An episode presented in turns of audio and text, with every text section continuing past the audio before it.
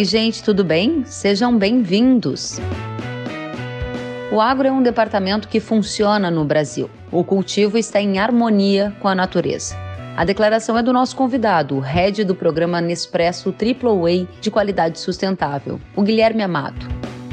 Amado vai nos contar sobre os planos de investimento da empresa líder no mercado de cápsulas para o Brasil e como está a relação de confiança com o país, que é o seu maior fornecedor de cafés no mundo. Este episódio foi gravado no dia 20 de agosto em uma live transmitida via Instagram. Compartilhe o conteúdo pelas redes sociais e para outras atualizações siga @kellen.severo.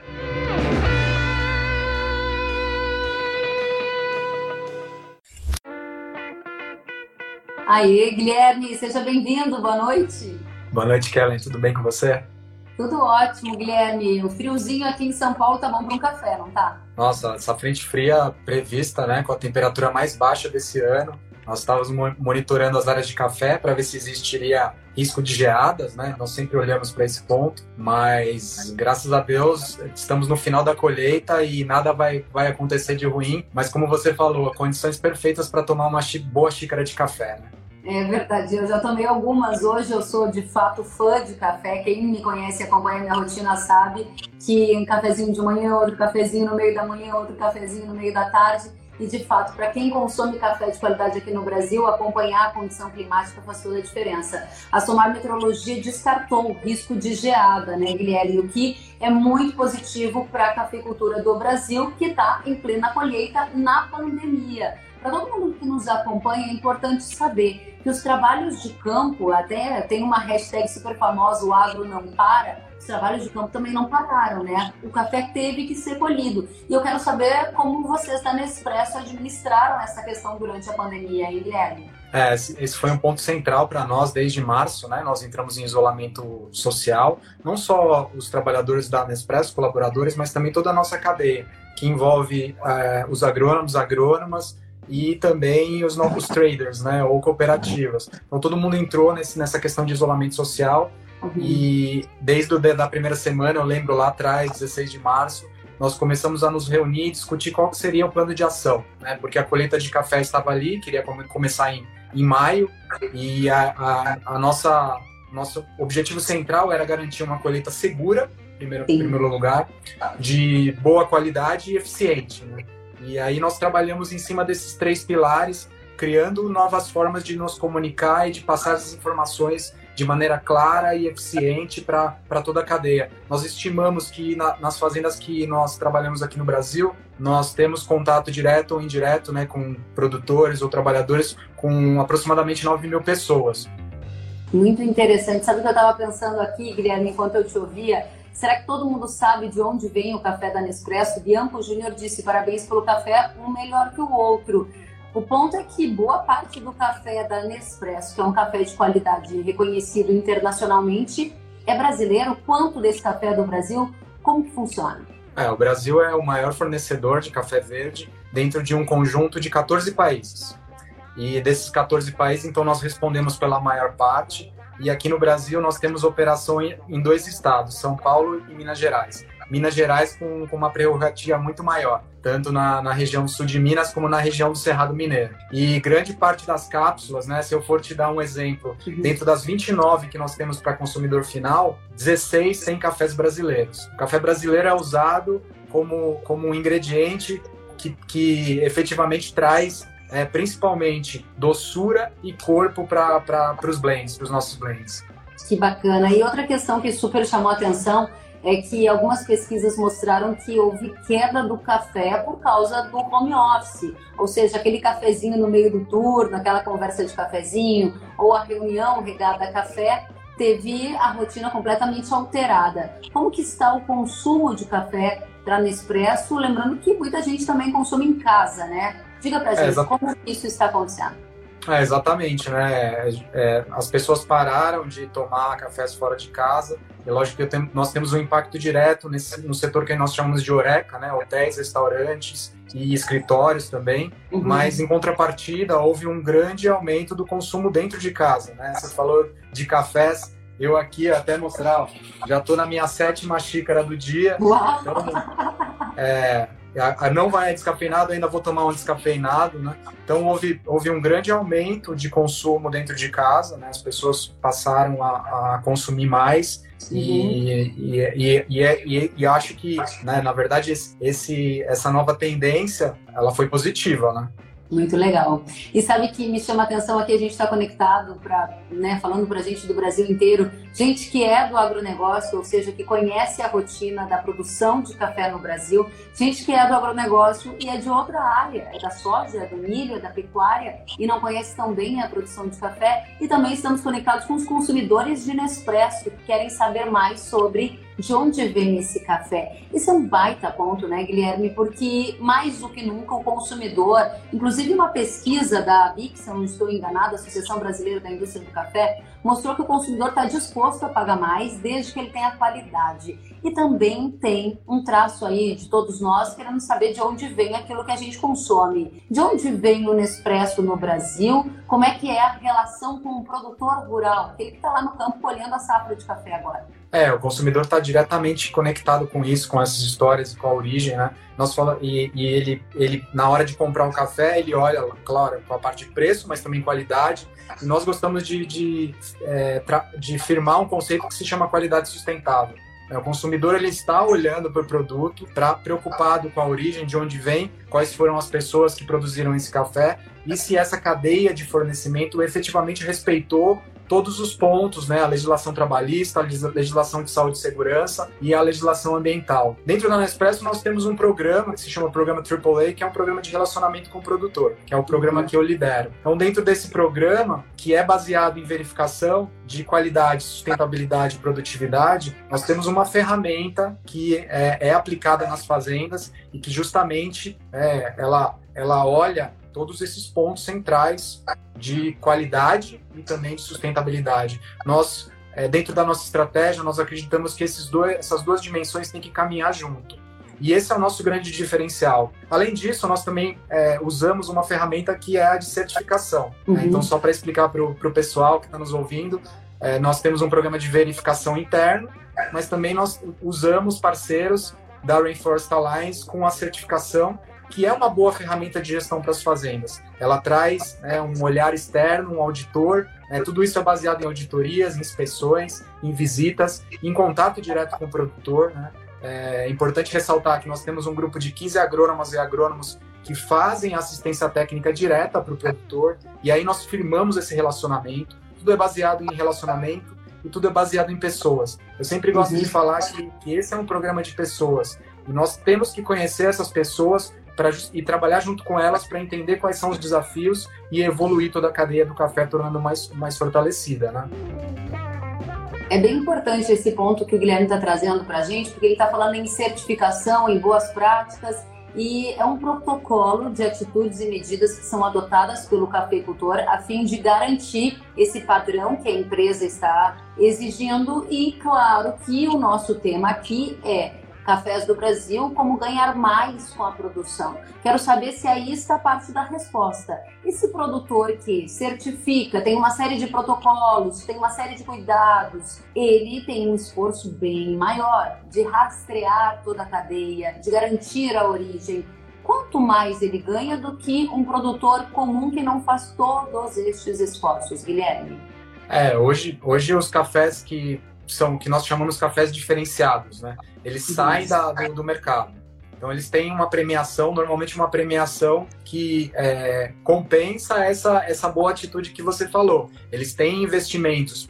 Quais são os principais desafios para a fazenda certificar ou ela se adequar a todas essas regras? Primeiro, mudança de mentalidade do produtor e da equipe, treinamento da equipe, mudança da infraestrutura da fazenda, né? Toda a parte de rastreabilidade, toda a parte de cuidados sociais, ambientais, usar equipamentos de proteção individual, né? Então, no final das contas, nós acreditamos que o produtor, ele necessita aí um prêmio, né? E esse prêmio, justamente, ele serve para remunerar essas boas práticas.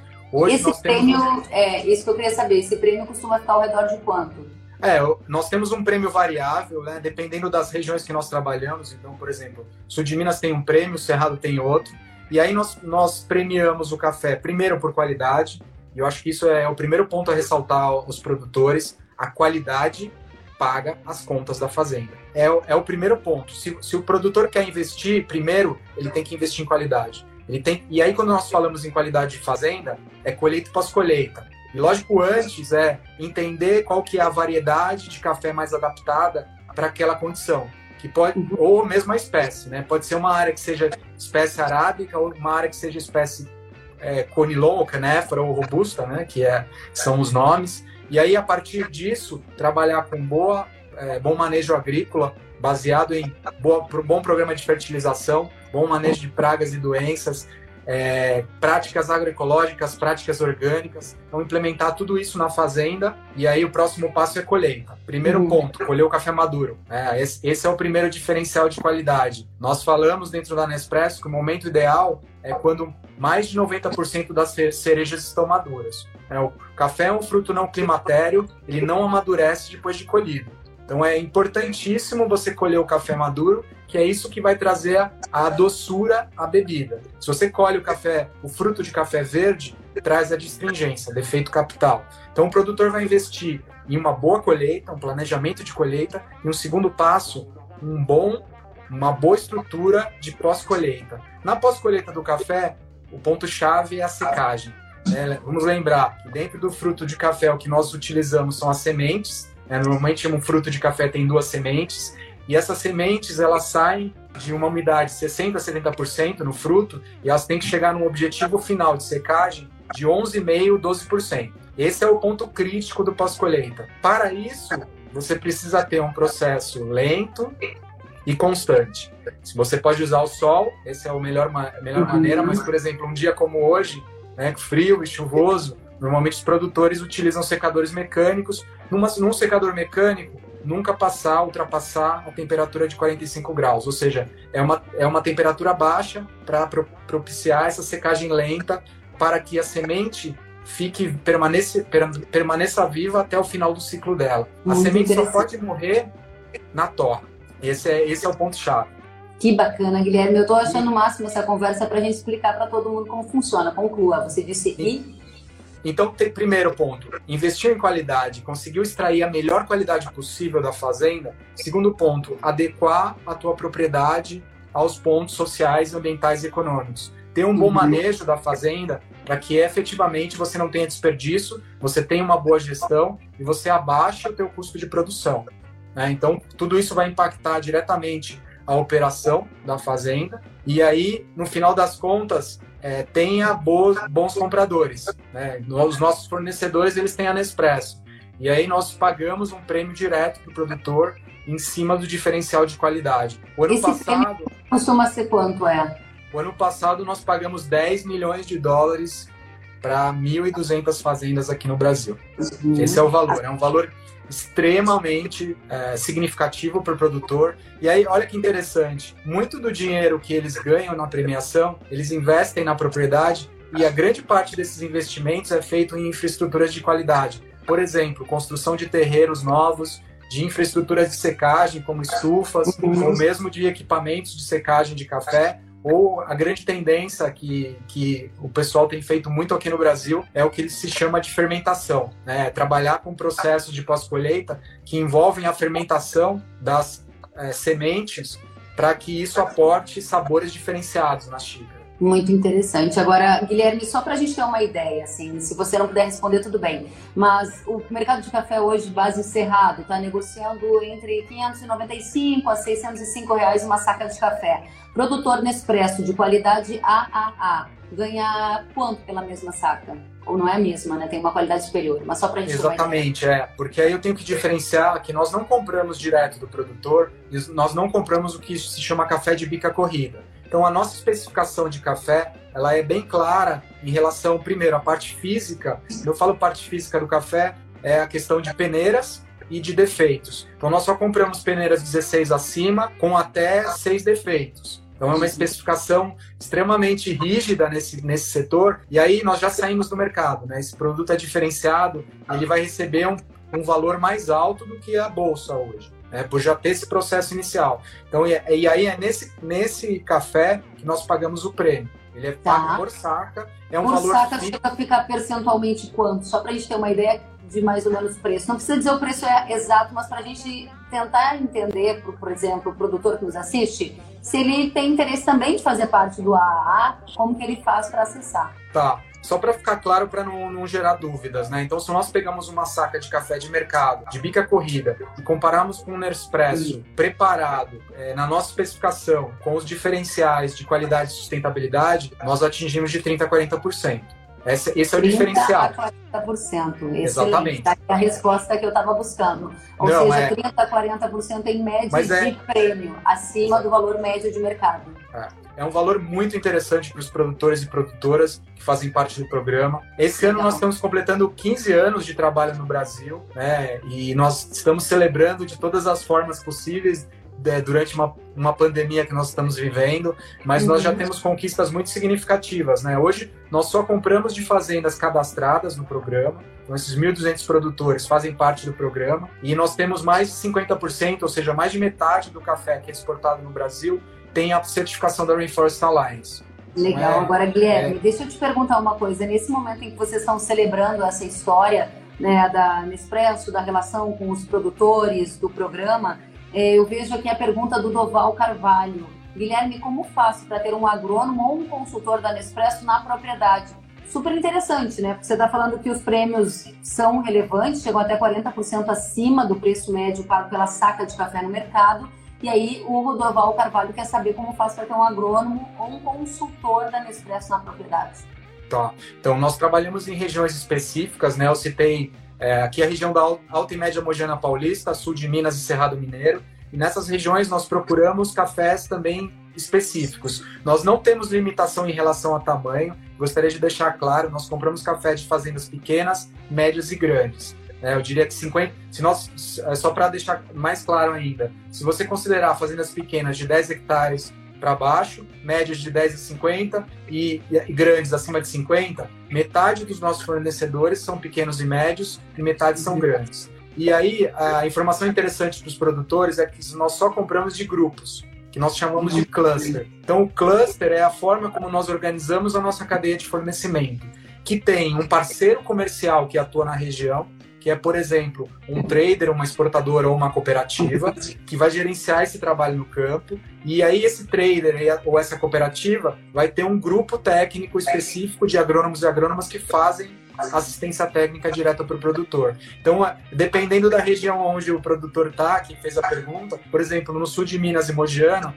nós só compramos Bourbon cereja descascado. É uma especificação assim bem rígida em relação a, primeiro, um varietal e um processo de pós-colheita. Então, nós estamos interessados somente nesse produto. E já na região do Cerrado Mineiro, que é o nosso grande celeiro de bons cafés, nós compramos cafés naturais. Então, nessas regiões, se as fazendas estiverem localizadas nessas regiões, elas têm o potencial de se tornar nossos fornecedores no futuro. E, lógico, eu sempre gosto de dizer, o Brasil, o que caracteriza o Brasil é a diversidade de sabores, aromas, cafés e pessoas, né? Nós temos um potencial ainda a explorar gigantesco, né? O Brasil tem cafés do Paraná, o Ceará, e existe potencial de, se a gente pensar, né, Chapada Diamantina, alguns dos melhores cafés do Brasil na Bahia, nós temos muito campo ainda a explorar para novos produtos para Nespresso, né? E nós estamos atentos a isso.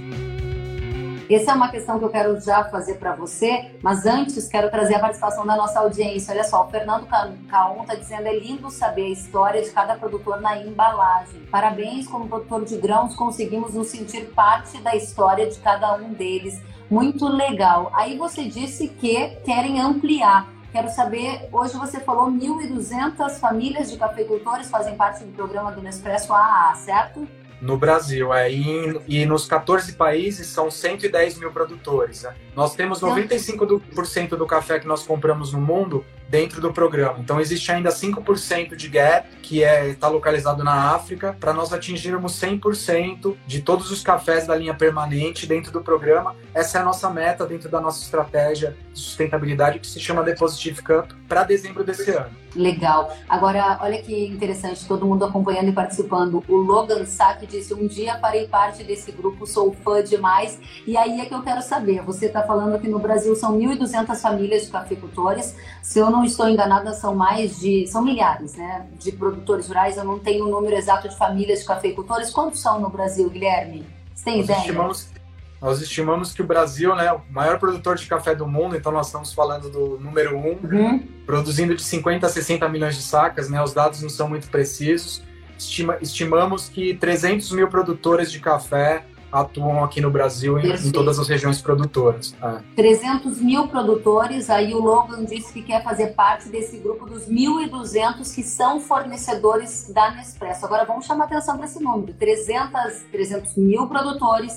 Desse número, 1.200 são fornecedores para a Nespresso, ou seja, tem muito espaço para crescer. Quais são as metas da Nespresso de ampliação de programa AAA, ou seja, de deixar novos cafeicultores acessarem vocês e virarem fornecedores?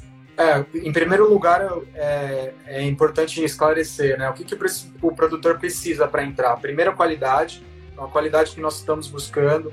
Nós sempre criamos novos produtos, primeiro testando com edições limitadas, e aí de acordo com esses testes, né, o café sai uma vez, sai outra vez, tem bom resultado, aí nós colocamos o produto na linha permanente. Só para esclarecer como funciona dentro da nossa empresa, né? E aí o produtor, tendo a qualidade que nós buscamos e firmando o compromisso de melhoria contínua conosco dentro do programa, ele tem todas as condições de fazer parte. O nosso programa é inclusivo e é baseado em melhoria contínua. Nós entendemos que cada fazenda tem a sua história, cada fazenda tem a sua estrutura, então não existe uma limitação em relação a isso. A única coisa que o produtor tem que demonstrar é esse ponto de melhorar, né? Nós temos expandido o programa em outros países, não tanto o Brasil nesse momento, como países africanos, né? Temos um programa que se chama Coffee Revivals, que tem trabalhado em diversos países novos, né? Hoje mesmo saiu um post do nosso CEO em relação ao trabalho que está sendo feito na República Democrática do Congo, né? Tem Zimbábue, tem Moçambique, mas como eu falei, aqui no Brasil nós estamos buscando, dentro dos cafés que nós temos, através dos nossos Coffee Hunters e através da nossa rede, na nossa cadeia de contatos, para oferecer amostras de café que possam ser desenvolvidas em novos produtos, em novas cápsulas brasileiras, né? Ou brasileiras ou blends. Bacana. Agora diga pra gente, a Nespresso tem metas de investir no Brasil? A gente viu você dizendo que em plena pandemia o agro não parou, todos que fazem parte do setor agropecuário sabem do empenho de manter o alimento na mesa, de garantir a colheita com segurança, e foi isso que a gente viu na cafeicultura também. Aí a gente quer saber se a Suíça, Nespresso, pretende investir mais recursos no Brasil, dado que o Brasil é o principal fornecedor de café para a Nespresso. Nós continuamos investindo, nós não paramos. Mesmo durante a pandemia, nós não paramos, e os produtores também não, como você mencionou. Toda a atividade da colheita foi muito positiva, né? Nós temos uma expectativa muito boa para essa colheita. Ela vem com uma característica de qualidade que é principalmente causada pela boa maturação dos frutos. Nós tivemos uma maturação excelente, então teremos bons cafés especiais, né? E aí todos os produtores e produtoras, né, realizaram a colheita seguindo as normas de segurança, e os nossos investimentos continuaram. Mesmo não estando em campo diretamente, tanto nós como a nossa equipe, nós estamos tocando não só esse investimento direto de premiação, que vai continuar. Provavelmente, né, eu ainda não vou abrir aqui, porque nós estamos finalizando esse número do valor da premiação. Ela vai ser uma premiação muito semelhante à premiação do ano passado. Então, esse investimento continua. O investimento que nós fazemos em agrônomos e agrônomas, em pagamento de assistência técnica, também continua. E outro lado onde nós estamos investindo muito, e esse ano também trouxemos um investimento significativo, são em projetos. O que são esses projetos? Eu falo que é abrir as porteiras das fazendas. Nós estamos investindo fortemente nas regiões produtoras. E aí nós não olhamos não somente para... Guilherme, que tipo de investimento? Você disse que está investindo nas regiões produtoras. Que tipo de investimentos? Por exemplo, nós estamos investindo em plantio de árvores, em restauração de bacias hidrográficas na região do Cerrado Mineiro, e temos agora um projeto piloto junto com a SOS Mata Atlântica, Aqui em São Paulo, em São Sebastião da Grama, é uma região fantástica chamada Vale da Grama. Então aqui nós investimos $100 mil para plantio de árvores, e o SOS Mata Atlântica, que é o nosso parceiro, fez um match de 100% desse valor em árvores também. Então nós iniciamos um projeto que pretende restaurar quase 300 hectares de área, e essas árvores foram plantadas não só em fazendas de café e não só nos nossos fornecedores. Nós temos áreas de plantio de oliveira no vale, nós temos áreas de plantio de macadâmia, e a ideia justamente é engajar dentro de um projeto e uma visão de desenvolvimento local. Deixa eu te interromper nesse aspecto só para te fazer um gancho aqui, porque a nossa audiência tem muito interesse nisso. Você está falando em projetos, investimento da empresa no Brasil, o Brasil como principal fornecedor de café de qualidade para vocês, e eu sei que no momento atual a gente viu uma série de repercussões internacionais chamando a atenção para os índices de desmatamento, por exemplo, do Brasil na Amazônia. E eu quero saber como vocês, empresa internacional, percebem o agro brasileiro. Vocês têm fazendas sustentáveis, investem no setor, e lá fora, o que você, brasileiro, explicou para a sucursal lá na Suíça? Olha, aqui está tudo bem. Como é que faz esse discurso diante de tanto ruído nesse momento, hein, Guilherme? É um bom ponto. É um bom ponto, mas nós temos um excelente exemplo aqui no Brasil, né? E eu posso afirmar, e eu sempre falo, o Brasil tem liderado dentro da nossa operação de café o tema de sustentabilidade, o tema de certificação. O Brasil é um celeiro de café certificados. Então, todo o trabalho que é feito pelos nossos produtores e produtoras é exemplar. Nós estamos puxando a agenda, trazendo projetos novos, trazendo certificação, trazendo sustentabilidade, trazendo inovação e tecnologia, como nós vemos na região do Cerrado Mineiro, onde nós temos a melhor indústria de café do mundo, isso sem dúvida.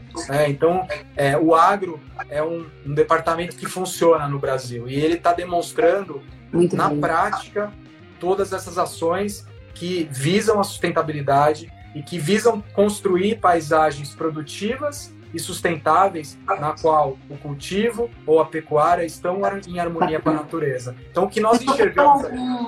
Vocês sofreram algum tipo de pressão para fazer algum tipo de embargo ou se juntar a essa narrativa internacional? Não sofremos. Legal. E olha só, o Paulo CPJR... está perguntando em qual cápsula Nespresso eu posso encontrar o que há de melhor no café brasileiro. Boa, né?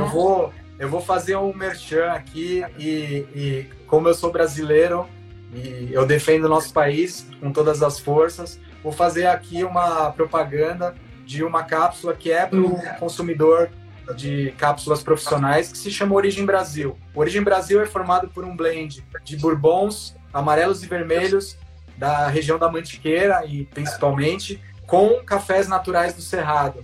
É uma cápsula que traz a alma do café brasileiro, dos arábicos, né? Então, eu convido ele a provar esse blend. Ele traz o equilíbrio de acidez e doçura dos bourbons com um bom corpo, né, e uma intensidade na xícara dos naturais do Cerrado. É um blend fantástico. Adorei a pergunta, viu, Paulo? Porque eu sou consumidora de Nespresso e, assim, saber que eu posso prestigiar ainda mais o nosso produto através das cápsulas que prestigiam ainda mais o café brasileiro é uma ótima alternativa. Tem pergunta e curiosidade aqui da audiência, Guilherme. O Léo Elias está perguntando qual é a cápsula mais vendida da Nespresso. Tem uma ideia? Não, na verdade, tem. Lógico que existem cápsulas que são best-seller, mas o que nós sempre falamos é que existe sempre um momento para um tipo de café. Qual que é o melhor café? Não existe. Cada consumidor tem a sua preferência. E como eu falei, né, nesses 7 cafés que eu tomei hoje, eu comecei o dia com cafés longos, com um perfil mais floral. Depois de almoço, eu tomei uma novidade, que é o Age of Sumatra, é um perfil sensorial intenso, notas de madeira, de especiarias. E agora, eu estou terminando o meu dia e voltando aqui para um perfil sensorial de cafés africanos, né? Então, e ainda teria cafés descafeinados. Eu posso tomar um descafeinado agora, né, com bom sabor e com bom aroma. Então depende muito do perfil da pessoa. Nós sempre incentivamos que os consumidores busquem diferentes cafés e que treinem o seu sensorial. É importante entender qual que é a sua percepção para definir o que efetivamente você gosta. Boa, nós vamos chegar aí, Guilherme. Agora eu quero te dizer que eu achava que eu tomava bastante café, mas você toma 7 por dia. A Aline Correia, que está nos assistindo, disse 7, tipo eu. Já o Logan aqui disse 7, caraca. Ou seja, vamos ver aqui na nossa audiência quem toma 7 café por dia, levanta a mão. Vamos ver se tem alguém para competir com o Guilherme. Guilherme, deixa eu te perguntar uma coisa. Tem mais gente aqui querendo participar e eu quero trazer a pergunta do Du Gonçalves. Os pontos de coleta no Brasil estão expandindo, disse ele? Sim, nós temos uma estratégia que é a estratégia dentro do The Positive Cup para a parte de alumínio, que é justamente ter 100% do que nós chamamos de capacidade de reciclagem. O que é isso? É ter pontos de coleta disponíveis para todos os consumidores no Brasil. Mas, Kelly, imagina o desafio do Brasil, um país continental, para que efetivamente todos esses clientes tenham formas de logística reversa que seja compatível e que seja eficiente. Hoje nós temos mais de 100 pontos de coleta, mas nós temos ainda muito a trabalhar para oferecer mais pontos disponíveis para cada um.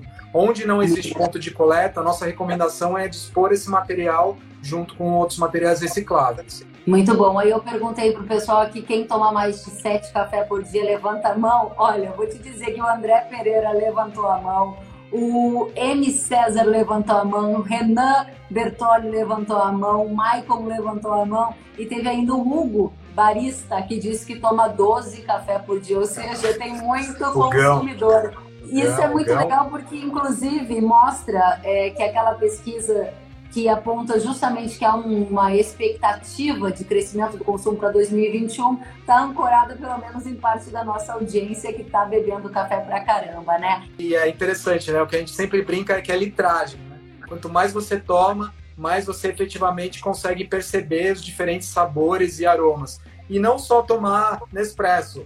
Provem tudo, né? Tenham outros métodos de preparo. Nós, como profissionais de café, eu tenho diversos tipos de métodos diferentes de extração. Eu tenho torrador de café em casa, eu recebo cafés especiais de muitos produtores e eu estou sempre aberto a provar e a realmente sentir os diferentes tipos de café e diferentes métodos de preparo. Que bacana. Então, para a gente encerrar, eu quero que você dê uma dica para a gente. Você deu ali um sinal de, você tem que aprender a sentir o café. Muitos aqui da nossa audiência se interessaram pelo café brasileiro, também para prestigiar o produtor aqui do país. Quero saber qual é a sua dica, já que você toma 6 ou 7 cafés por dia, né? Como que a gente vai aprender a apreciar mais o café de qualidade aqui no Brasil? Principalmente tendo atenção ao primeiro ponto, que é a matéria-prima, né, os grãos, e esses grãos têm que vir de uma origem boa, tem que ser grãos de qualidade. O segundo ponto crítico é a torra, né, existem mestres de torra que aplicam curvas de torra diferentes nos cafés, e é importantíssimo você ter esse ponto de atenção. Nós na Nespresso usamos inclusive split roasting, que são diferentes torras no mesmo café, para proporcionar gostos e sabores diferentes. Depois, embalagem. Importantíssimo o café torrado esteja bem embalado. No caso da Nespresso, a gente utiliza cápsula para manter esse frescor, mas se você consumir cafés, eu sempre falo, compre cafés em grãos e moa na hora. Isso é fundamental para garantir esse frescor e não ter problemas com a oxidação. Depois, preparo. Na hora de preparar o teu café, se você tem a Nespresso é fácil, é só apertar o botão e vai sair ali. Mas caso você use um outro método de preparo, então tem alguns pontos em atenção. Primeiro, moagem. Faça a moagem de cafés adequada para aquele método de preparo. Tenha a temperatura da água correta, a gente fala de 92, 93 graus, né? E tenha atenção na proporção entre o pó e a água. Respeitando isso, o resultado na xícara vai ser bom. Então esses são os passos principais. E aí depois é só provar, né? Como eu falo, tomem café, provem, porque é só assim. E aí degustem, né? Que é colocar atenção na prova. E a partir daí você vai começar a sentir diferentes aromas e descobrir esse universo dos cafés. É um mundo fantástico. Muito legal, gostei dessa definição de degustar, colocar atenção na prova, ou seja, colocar a nossa intenção, observar aquele café de qualidade que a gente está consumindo, que foi feito com muito trabalho e esforço.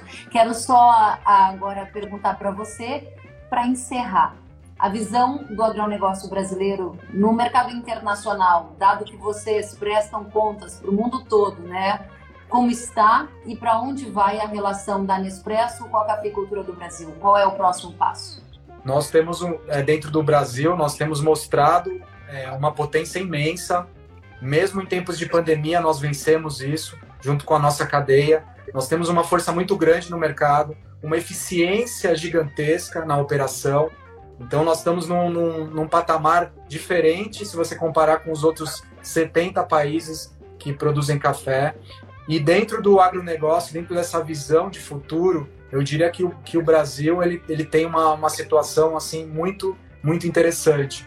E eu vejo que nós estamos passando por uma revolução. Nós já tivemos a Revolução Verde, foi uma revolução que se baseou no uso de insumos externos, de fertilizantes, de pesticidas, e agora eu tenho enxergado produtores e produtoras e toda a cadeia buscando uma nova agricultura, que nós estamos chamando de agricultura regenerativa, que é uma agricultura que se baseia na saúde do solo, na biodiversidade e traz, né, um resultado, como resultado final, essa visão de futuro e de proteger esse café para o futuro, trazendo mais resistência diante das mudanças climáticas e não esquecendo da lucratividade para todos que fazem parte dessa cadeia.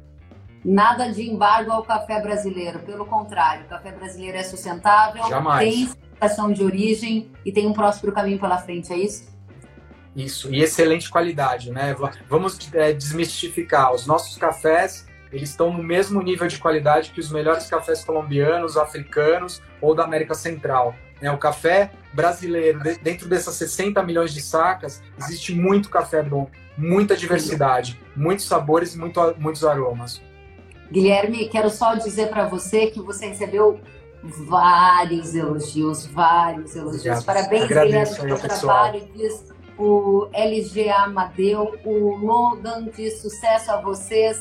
Tem muito mais gente aqui, a Ana Luísa, parabenizando pela excelente live. O João, mandando um positivo, tem muita gente aplaudindo. Sidney, parabéns, Guilherme. Logan dizendo, Guilherme respondeu a todas as perguntas. É verdade, eu fiz umas perguntinhas ali que eu queria ver se o Guilherme ia responder, e ele respondeu. E o Logan disse, obrigado. Perguntas respondidas com inteligência, sabedoria e respeito. Muito obrigado. Legal, o pessoal gostou muito, eu também. Obrigada a você, obrigada Nespresso por este bate-papo de alta qualidade e sigam em frente, parabéns pelo trabalho. Agradeço pela oportunidade mais uma vez, Kellen. Um abraço para você. Até a próxima, Guilherme. Bom trabalho. Pra todos. Tchau, tchau. Obrigado.